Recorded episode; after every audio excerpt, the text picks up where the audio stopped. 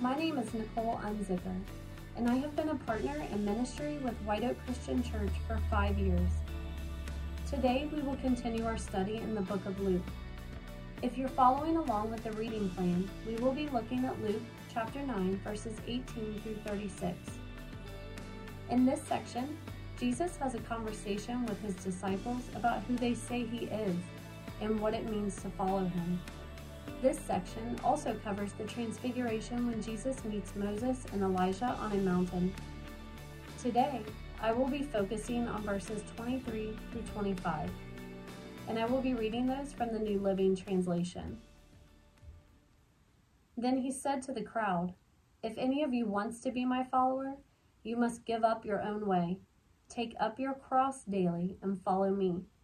If you try to hang on to your life, you will lose it. But if you give up your life for my sake, you will save it.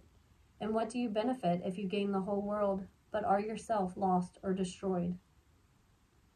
What is this passage saying?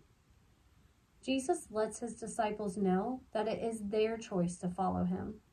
And if they do make that choice, they will be giving up their life, but ultimately saving it by having faith and letting Jesus lead. What does this passage mean?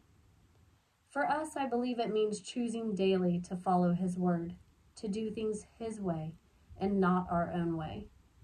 This can mean giving up our plans and the expectations that we have set for ourselves so that we can accept the life that God has already promised us when we choose to follow Him. What does this tell me about God?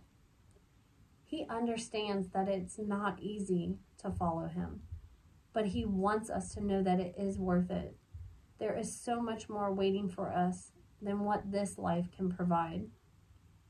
The road isn't easy, and it can be filled with heartache and suffering, but it is rewarded every day and for always. What does this tell me about people? We are selfish. We want to control all of the details of our lives. But if we are willing to submit to His Word and make that choice to follow Him daily, no matter how hard it can be, then we will gain the life that God intended us to have. How should I live my life based on what I have read?